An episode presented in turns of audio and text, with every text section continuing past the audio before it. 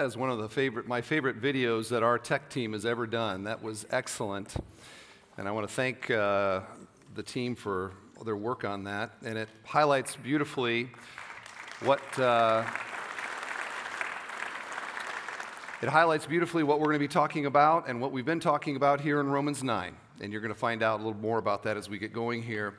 I do want to uh, welcome our campuses joining us here today. Happy All About Him Sunday to you. I also want to uh, just uh, tell you last Sunday we, we had our first ever Deeper event. And it was a uh, special night going uh, deeper on the subjects of predestination and election. Well, we had 500 people that came to that event, and uh, I was so encouraged by that. So I just want to say stay tuned for future events uh, like that where we can dig deeper in uh, biblical matters, cultural matters, uh, Christian worldview. And uh, we want it to be a regular part of, uh, of Bethelonians who want to go deeper. All About Him Sunday, the 23rd annual All About Him Sunday. I uh, uh, it was mentioned earlier that if you're a guest here and um, maybe you're like, okay, what's this about? And who's him? And well, you've happened in on a Sunday that these started by accident. It's the honest truth. Uh, we, my first sermon here years ago, I did a sermon on the supremacy of Christ in all things. And the next year I thought, you know, I should speak on that again. And I did from a different uh, passage. And then anytime you do something twice in a row in a church, now it's a tradition. And so it kind of became a thing that we just did every year, year after year after year after year. And it's hard to believe all these years now. Why does it matter to us? And the reason it matters to us is that we look in the Bible and we see that it matters to God. That, the, that God cares that the church of Jesus Christ is the church of Jesus Christ, not of anybody else, not of my personal preferences, opinions, not of some other sort of thing, but about Christ. And so over the years, we have preached on this from all kinds of different angles, and it's been a delight to do so. And it's been a wonderful, I think, life giving uh, safeguard in our church because the danger in church is always to is to emphasize the wrong thing and there's so many good things that that we can talk about and do and all of that. But if we, if we take a minor thing, we make it the main thing, now the church starts, you know, uh, skewing in the wrong direction. And so a church that is intentionally, as best we can, imperfectly, I might say, but as best we can, trying to center its purposes on the purposes that God the Father has, which is to magnify the glory of the Son, we, we are on good, safe doctrinal uh, ground. And it helps us to emphasize the most important thing, to keep the main thing the main thing. And that is what we're doing yet again this year.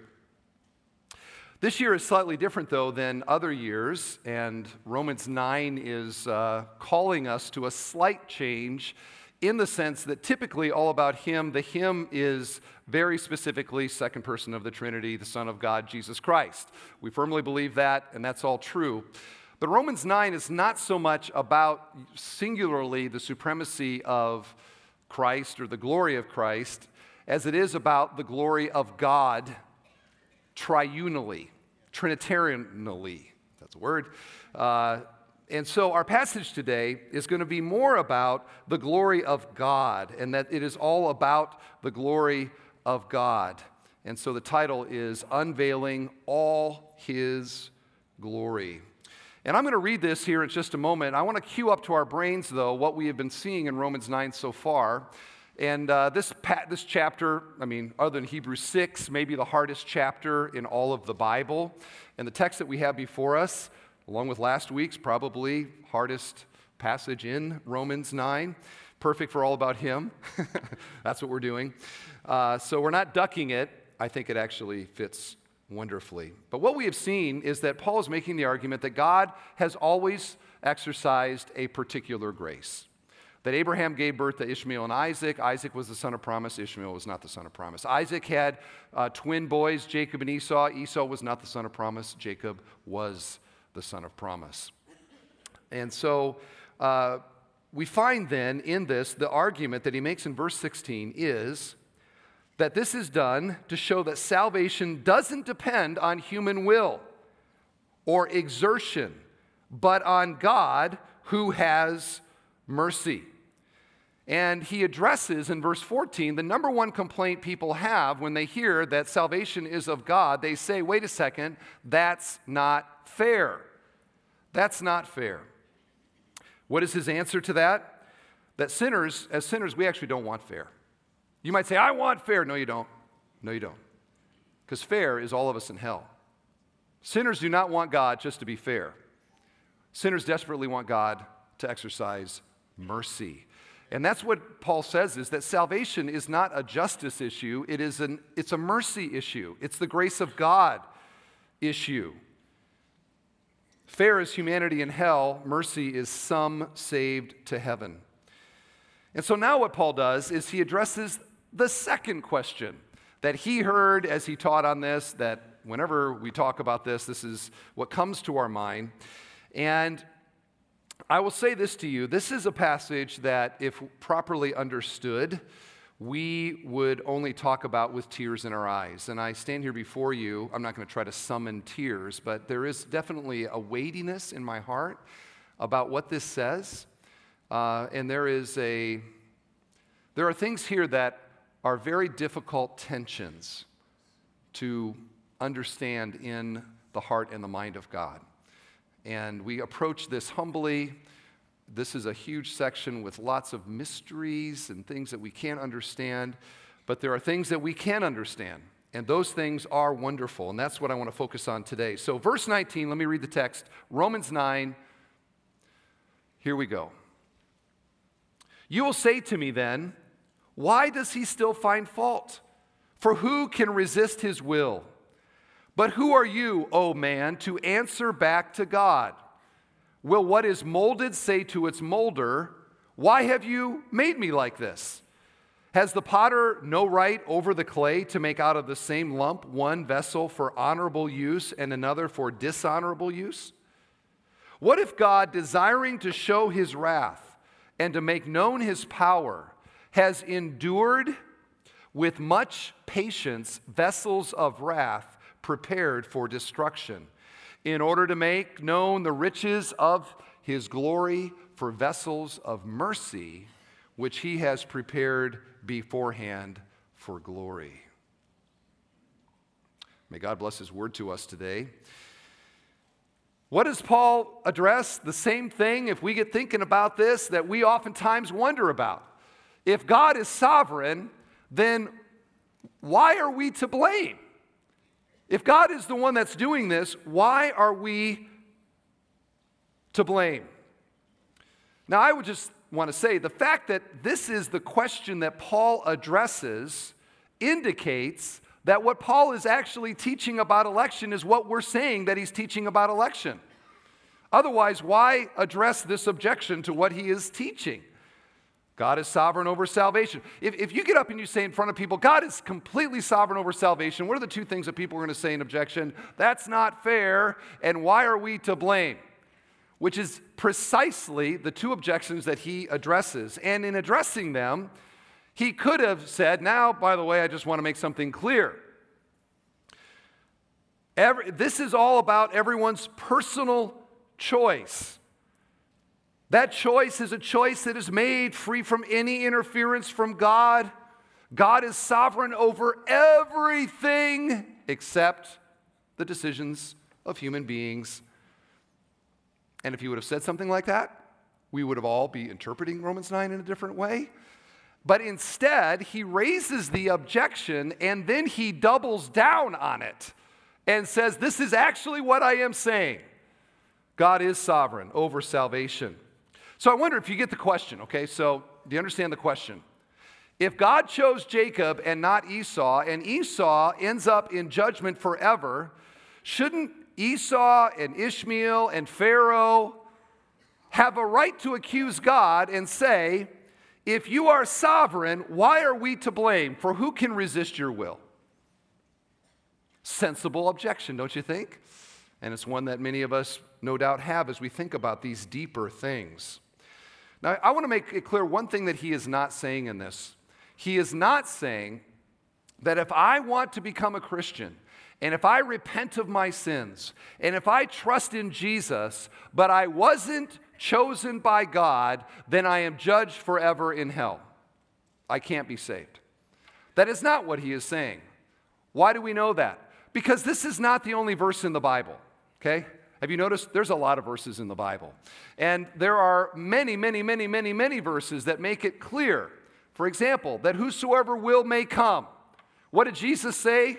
Come unto me, all who are weary and heavy laden, and I will give you rest. Call upon the name of the Lord and you will be saved. And verses like this, and you look in Acts, and the apostles, they go out preaching the gospel, and they never preach the gospel in a, in a like a, uh, they never qualify the offer.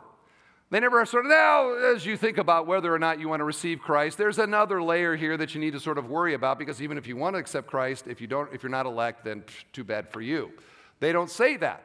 They just offer Jesus to all who will believe.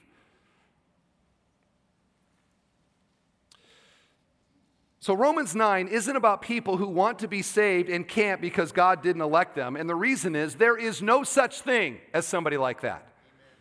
This is about causality. This is about mercy. It is explaining, essentially, how Esau's become Jacob's, how Pharaoh's become Moses, how Ishmael's uh, become Isaac's. And the answer to that is the mercy of God. The mercy of God as the underlying ultimate cause for why I would ever want to trust and believe in Jesus in the first place. The point here is that without God's intervening grace, our hearts, like Pharaoh, are hard against the gospel. How do they become unhard? How does somebody come to a place where they're like, you know what, I'm going to bow the knee to Jesus as the Lord of my life and trust in Him as my Savior? How do I ever come to that point? Why would I ever, my hard heart, spiritually dead heart, ever do that? The grace of God, the mercy of God, as the underlying causality in what creates faith in my heart. God intervenes. We cannot do it without Him. So, with that sort of breadth of Scripture answer, note that what Paul is saying here in Romans 9 19 is this that he is swimming even deeper than uh, how we are saved to why we are saved. And that's an important thing to understand.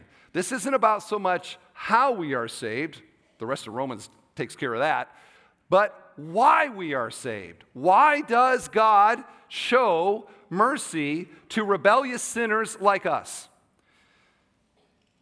In this passage here, it's a toughie, okay? It is a toughie. But it's probably the clearest statement in the Bible as to why some are saved and why some are not saved.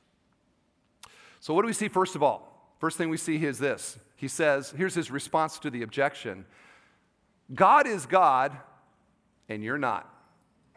That's what he says. God is God, you're not. Anybody disagree with that statement here? Let us know. We'll bow and worship later. Uh, but I'm assuming that we all acknowledge there's no gods here amongst us, that God is God, we are not. Notice what he says. You will say to me then, Why does he still find fault? For who can resist his will? But who are you, O oh man, to answer back to God? Now, this is a dissatisfying answer in some ways because we were like Paul to, hey, man, you're the logical guy. Give us the logical, theological answer to the question. And he doesn't do that. Rather, he takes issue with the assumption that we have a right to even ask the question in the first place. Who are you, O man, to talk back to God? Who are you, O creature of dust, to suppose that you can rise to a level of moral judgment and place God in the courtroom of righteousness and stand over him as judge and question his goodness. Who do you think you are? That's his answer. You know, our legal system has a similar sort of argument, and it's known as legal standing. Okay? Anybody can sue anybody. Maybe you've noticed that. Maybe you're under, you got lawsuits going on right now. You're like, oh, right? Uh, anybody can sue anybody, but in order for that, that civil suit to go through in some measure, it has to be established that you have legal standing. You have a right to feel wronged. You have a right to make this accusation. If you don't have legal standing, the case is thrown out.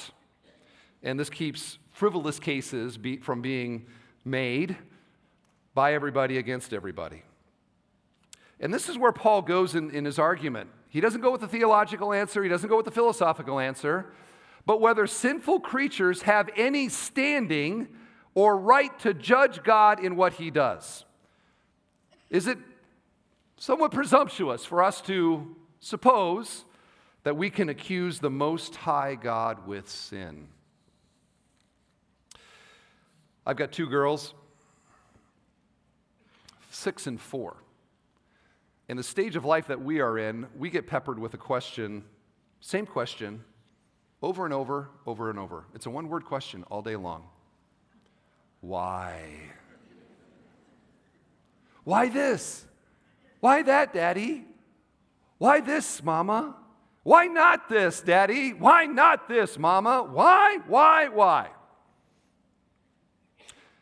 And so Jennifer and I have reluctantly fallen back on the answer that parents have given for centuries to this question. We can all say it together, probably, can't we? Because. Not even the I said so, it's just because.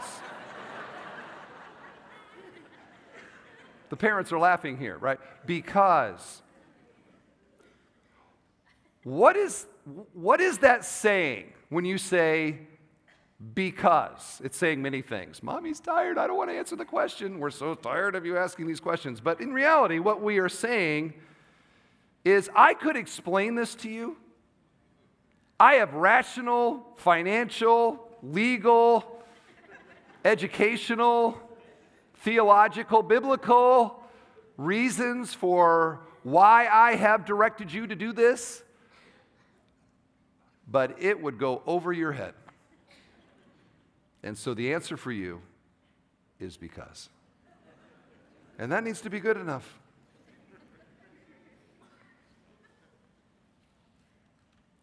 Listen to how this whole section in Romans 9 through 11, how it ends. Oh, the depth of the riches and wisdom and knowledge of God. How unsearchable are his judgments, and how inscrutable his ways. For who has known the mind of the Lord, or who has been his counselor? Should we be surprised that in the inscrutable, infinite mind of God, who purposes the incredible salvation of rebellious sinners, transforming them into forgiven, righteous, adopted, children in his family, that there would be things in that where God says, because. And there are reasons, but you're not up to understanding. You can't handle the truth, essentially. You can't handle it. It would blow your mind. So I can't completely understand personally, how God is sovereign, and how we are morally responsible for the decisions and directions of our life. In the end, I can't totally reconcile those. The Bible says both are true, so there's a mystery. I can't re- reconcile a holy, sovereign God purposing all things, yet somehow not being personally responsible for evil. I can't reconcile that. I can't reconcile one thief next to Jesus going to paradise and the other thief next to Jesus going to hell. I can't reconcile fair. Ishmael, Isaac, Jacob, Esau, Moses, Pharaoh, and perhaps you under grace and not somebody sitting near you. I can't reconcile that. We want to know the inscrutable, we want to understand the unsearchable. But Paul says here sinners don't have standing. Who are you, made of dust, earthling, to presume that you have standing to place God in the seat of the accused and to call into question his goodness and to accuse him of wrongdoing? Who do you think you are? So, how does he illustrate this? Well, he illustrates this with the familiar aspect of first century life pottery. A potter and his clay. Now, as I say pottery, pot- we don't live in a pottery world so much, do we, anymore? Uh, in fact, you can go to a store called Pottery Barn, and there is no pottery there.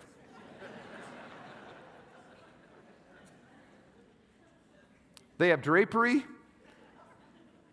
home decor, and lots of incredibly bored husbands. That's what you find in Pottery Barn. So we don't really live in a pottery world. But in the first century, pottery was everything. Pottery was, was everywhere, all the time, potters and clay. And so this illustration would totally connect. He says in verse 20, Will what is molded say to its molder, Why have you made me like this? Has the potter no right over the clay to make out of the same lump one vessel for honorable use and another for dishonorable use? Now, what is Paul doing here? He's imagining the impossible. Because it is impossible for clay to talk. And clay is never going to talk to its potter, but he, he imagines here now that clay can talk. And so the clay says to the potter, Why have you made me like this cup, vase, cistern, whatever? Okay? Why have you made me this item that I am? The point is, clay doesn't talk, and clay shouldn't presume it has a right, even if it could, to say to the potter, Who are you to make me the way that I am? Now, Paul here is not saying that we are clay, and all analogies break down. Here's what he's saying it is the irrational and irreverent place for clay to accuse the potter of wrongdoing. That's his point. It's the potter's right to make out of the clay whatever he chooses to make fine pottery and some for dishonorable use. He's the potter, we're the clay, he's God, we are not. Now, if I stopped right there, I mean, that's an answer, but I think it's kind of a dissatisfying one in isolation. And what Paul does now, and I'm so thankful that he did, is that he ventures into the why. Why? Why would God choose to save some and not others? And I'm here to tell you no matter where you are on that debate, this is a very hard question for every position and every perspective. Because in the end, obviously, some are saved and some are not. How you explain that, every position struggles to explain it. But here is Paul's answer to that question.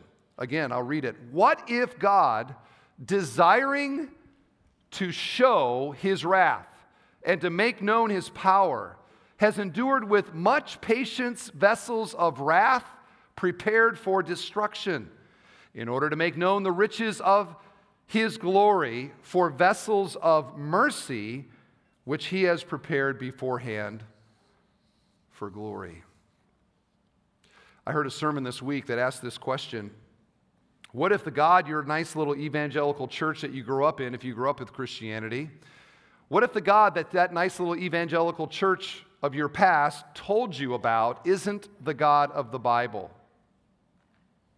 That is a compelling question because, just observationally for me, having been sort of in evangelical Christianity a couple decades now, it seems to me that there are many, many people who their perspective on God is so reductionistic and simplistic to say, Who is God? God is love. Now, is that true? Of course it's true. But in their mind, that's all He is. Or to say, God is grace. Is that true? Of course it's true that God is grace. But in their mind, they're, they're wanting to see Him as being only grace or only love. In America, total pagans will sing Amazing Grace with the bagpipes and will stand for God Bless America at the seventh inning stretch and sing to God to bless America. And the point is this that everybody has a perspective on God. Everybody has a sort of this understanding, this view of who God is. And increasingly in our day, we're sort of okay with everybody defining him the way they want to define him. But the question is is the definition you have in your mind of who God is the real God of the Bible? And that's where passages like this come along and the simple reductionistic sort of third grade Sunday school perspective on who God is is unbelievably reductionistic. How so? Here's the challenge Does your understanding of who God is include his desire to be glorified for all that he is? We say, yes, as long as those attributes that he is glorifying are ones that work out good for us, then I'm good with that. So, therefore, we like love, mercy, and grace. God, glorify those all that you want. I'm for it. For it. But then this passage tells us that God is also equally desirous to magnify the glory of his wrath, to magnify the glory of his power, to magnify the glory of his holiness. How do we sinners feel about those? We're not as excited about it. But we are clay, and God is God. And Paul poses a question here, which is really a statement of fact. Okay? He says this that God also desires to make known his power and wrath. And by the way, this is not God wanting it to simply be here's some useful information to you. Oh, by the way, you might want to know that I am all powerful and that I am really, really angry at unrighteousness and sin and sinners. No, it's not information, it is celebration and worship for those qualities that he has as well. He has endured with much patience vessels of wrath prepared for destruction. And this is where tears should be in our hearts just to think about this. But vessel keeps the pottery theme going, doesn't it? Okay, so he's continuing that analogy. Vessels of wrath prepared for destruction. Who is that talking about? Well, we answer that by going back to Romans 1, verse 18. For the wrath of God is revealed from heaven against all the ungodliness and unrighteousness of men who by their unrighteousness suppress the truth.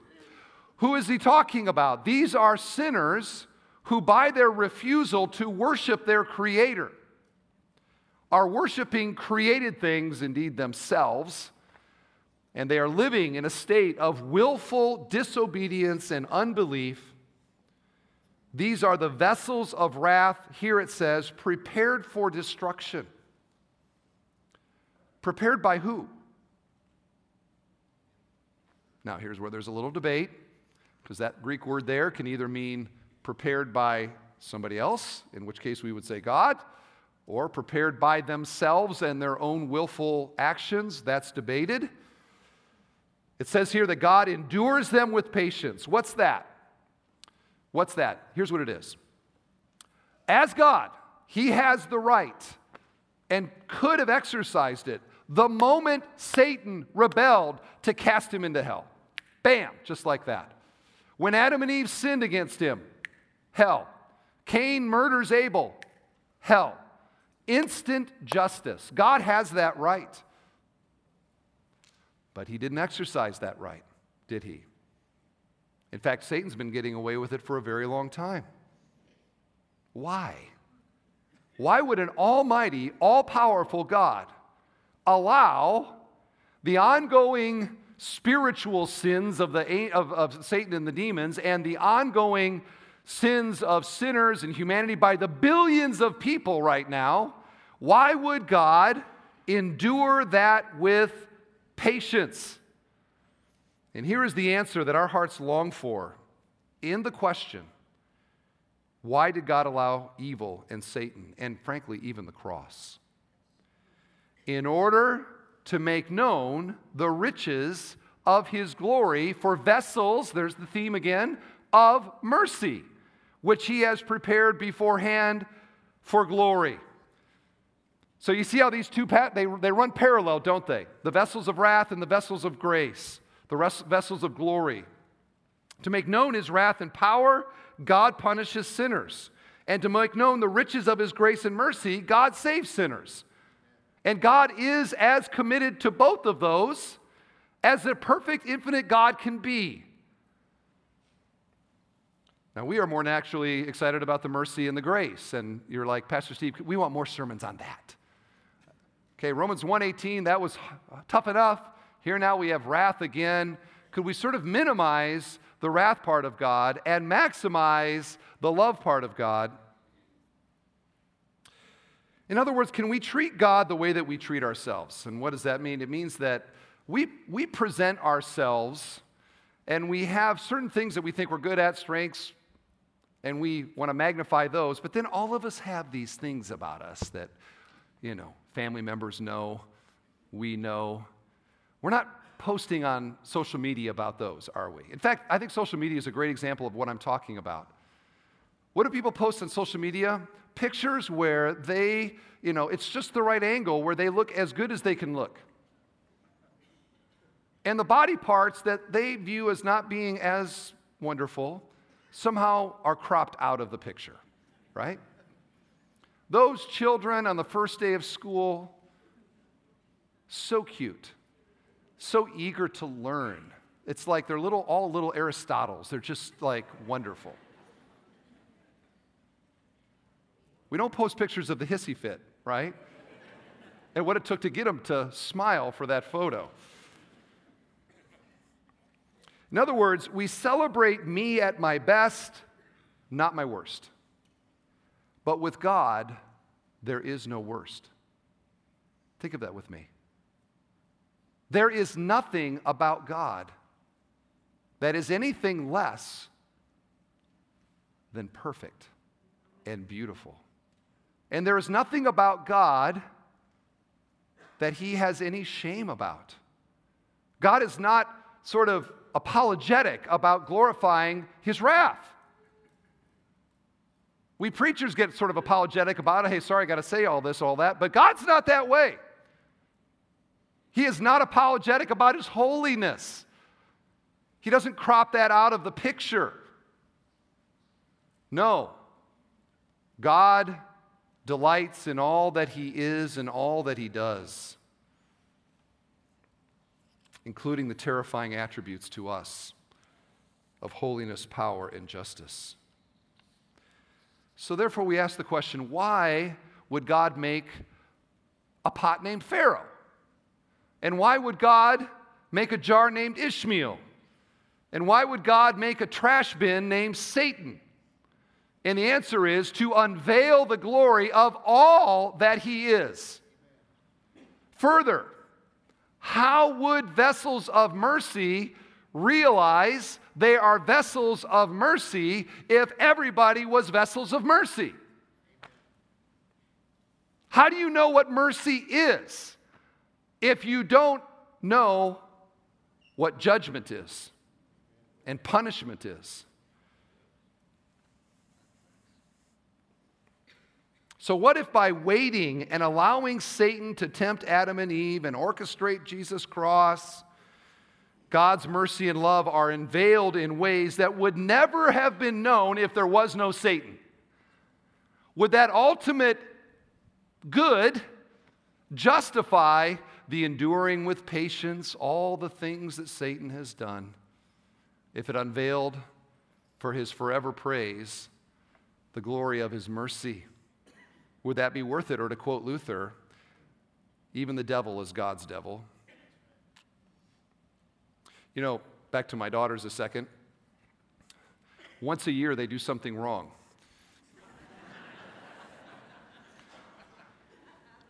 Here's something I've noticed, uh, and I didn't expect this, um, but I've noticed that when, when I am disciplining my six year old daughter, once a year when I am disciplining her. My four year old daughter will very quickly come running up and say, Dada, I love you.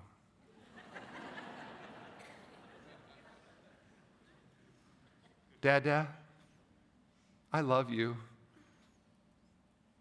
Why does she do that? We haven't taught her to do that. Now you can say, well, she needs reassurance and all that's true. But at the root is when she sees daddy's judgment, it causes her to treasure daddy's love. Do you suppose one day, Christian, that you will gaze into the abyss that is hell, that lake of fire? Stare into the expanse of the expression of the wrath and the holiness of God. And then turn to God and say, I love you, Dada. I love you, Dada.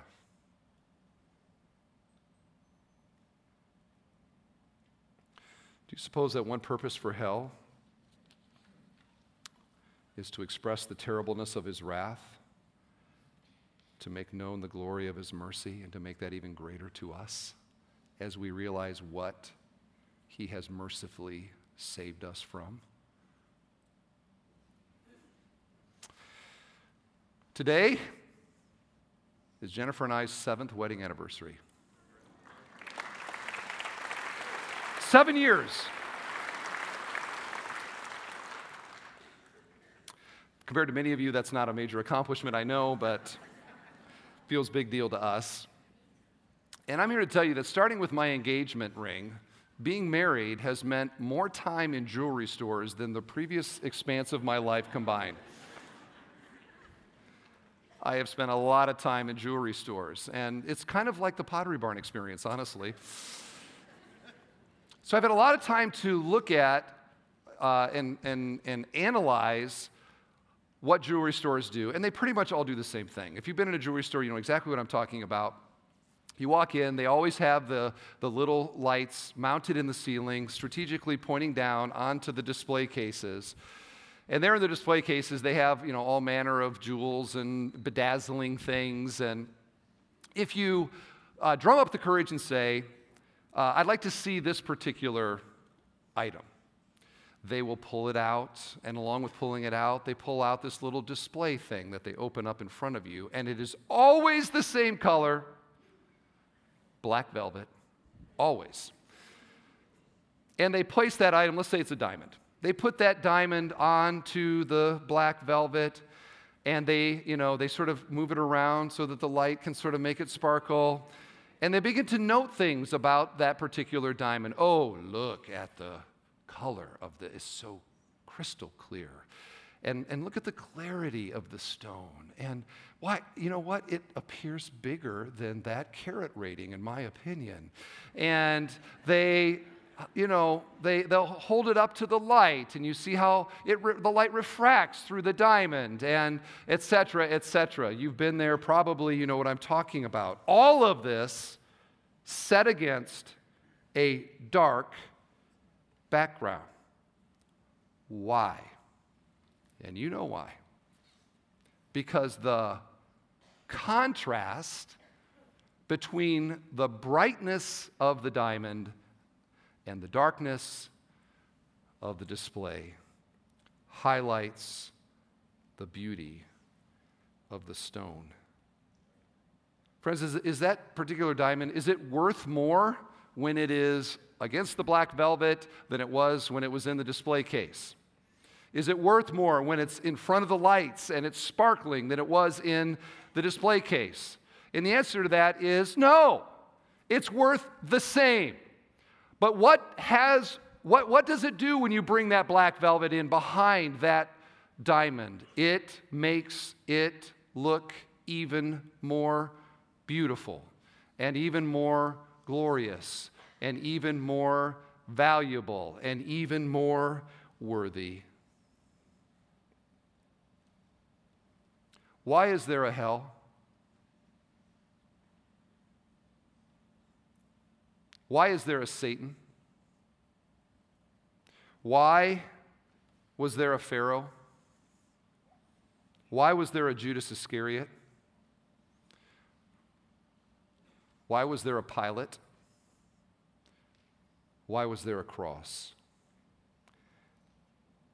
And one reason, friends, is that mercy never looks more wonderful than against the backdrop of non mercy. How much does it mean to us that God sovereignly chose to unveil not just his wrath, but his mercy as well? And what would we have done to deserve it? Nothing. That's the thing about mercy. Nothing. We've done nothing. It is all the mercy of God. We deserved hell and we deserved wrath forever, but instead, we get heaven, we get life, we get God. What do we say to that? Oh, the depths of the riches of the mercy of God. This whole thing has no human glory in it at all. And if you're looking for some salvation that allows you to have a little bit of glory in it, you've come to the wrong place. Christianity is not the place for you. This is a gospel by a God who purposed to unveil all the glory of who he is by seeking and saving the lost. And that's the story of the video we did. What did that girl do to be saved? Nothing. Her contribution to the story is she got lost.